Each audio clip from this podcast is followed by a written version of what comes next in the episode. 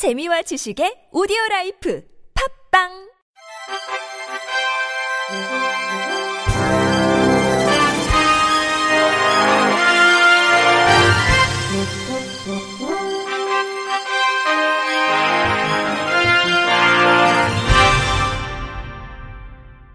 청취자 여러분 안녕하십니까? 3월 27일 수요일 KBRC 뉴스입니다. 하나금융그룹은 발달장애인의 일자리 창출을 위한 사회혁신 프로젝트인 하나 파워온 임팩트 3기 사업에 참여할 사회혁신 기업을 모집한다고 오늘 밝혔습니다.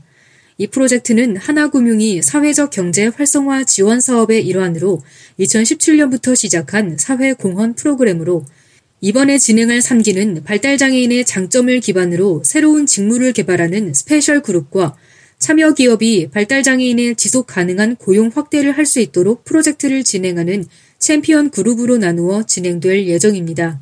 참여를 희망하는 소셜벤처, 사회적 기업 및 영리 비영리 기업과 단체는 다음 달 10일까지 홈페이지를 통해 신청할 수 있으며 서류 심사와 대면 심사를 통해 다음 달 22일경 최종 결과를 발표합니다. 특히 올해는 프로젝트 진행 3년차를 맞아 그동안 발굴한 발달장애인의 일자리 사례를 모아 발달장애인 일자리 백서를 발간할 예정입니다. 한편 이번 지원 사업은 하나금융을 중심으로 발달장애인의 체계적인 직무훈련과 고용 지원을 돕는 커리어 플러스 센터, 사회혁신 컨설팅, 임팩트 투자 전문기관인 MY 소셜 컴퍼니의 협업을 통해 진행합니다. 수원시 권선구 보건소와 사단법인 경기도 지체장애인협회 수원시 지회, 수여성병원은 권성구 경기도 지체장애인협회 수원시 지회에서 지역사회 장애인 건강권 보장을 위한 재활사업 업무 협약을 체결했다고 지난 26일 밝혔습니다. 이번 협약으로 세 개 기관은 장애인의 의료, 문화생활과 건강권 보장을 위한 다양한 사업을 발굴하게 됩니다.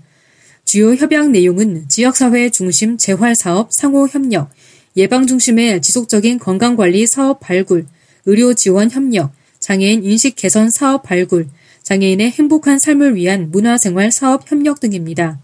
협약식에는 최혜옥 수원시 권성구 보건소장, 김춘봉 경기도 지체장애인협회 수원시 지회장, 정진석 수여성병원장 등 주요 관계자가 참석했습니다.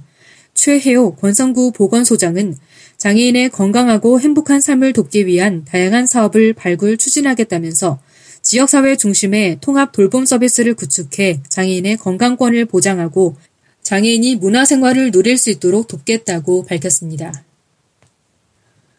대구광역시 수성구의회 김성년 의원이 지난 26일 제228회 임시회 3차 본회의에서 구정 질문을 통해 수성구의 장애인 정책 및 장애 감수성과 관련해 공직사회의 잘못된 인식과 제도에 대해 지적하고 개선을 촉구했습니다.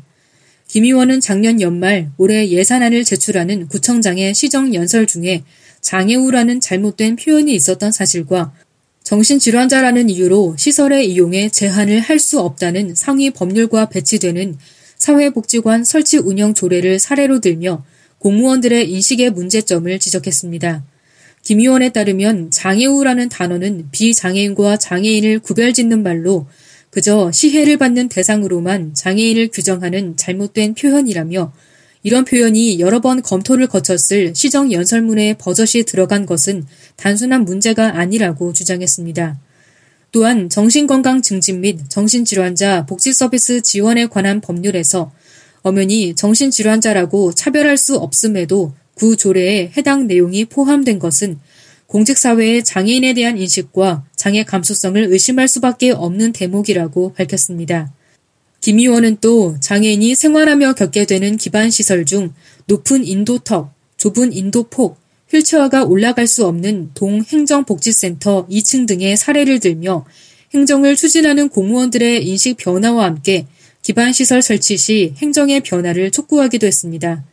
김 의원은 정책 결정과 집행에 장애인 당사자의 의사 반영을 확대하기 위해 구의 각종 위원회 및 동주민자치위원회 등의 장애인의 참여를 보장하는 방안과 기존의 장애인협회 등 단체 외에도 수많은 장애인 당사자, 단체 등과 대화 노력을 높여 실질적인 의견 수렴이 되도록 하는 방안 등 장애인 정책 변화를 위한 방안을 제안했습니다. 이에 대해 김대권 수성구청장은 답변을 통해 시정 연설에 장애우라는 표현이 있었던 것을 사과한다며 잘못을 인정하며 이번 기회를 통해 장애인 정책 등에 대해 많은 고민을 하는 계기가 됐다. 향후 우리 구 공직사회에 장애 인식 개선이 되도록 노력하겠다는 입장을 밝혔습니다. 농협은 장애인 의무 고용 비율 3.1% 달성을 위해 장애인 384명 특별 채용을 실시한다고 지난 26일 밝혔습니다. 이를 위해 농협중앙회 등 범농협 6대 법인은 도서관 관리와 스마트팜 운영, 콜센터 상담 등 장애인 적합 직무를 개발했습니다. 또한 장애인 입사 지원의 문턱을 낮추고 지원자 편의성을 높이기 위해 서류 전형을 간소화하고 온라인 인적성 시험만 실시하는 동시에 지역별 면접을 도입했습니다.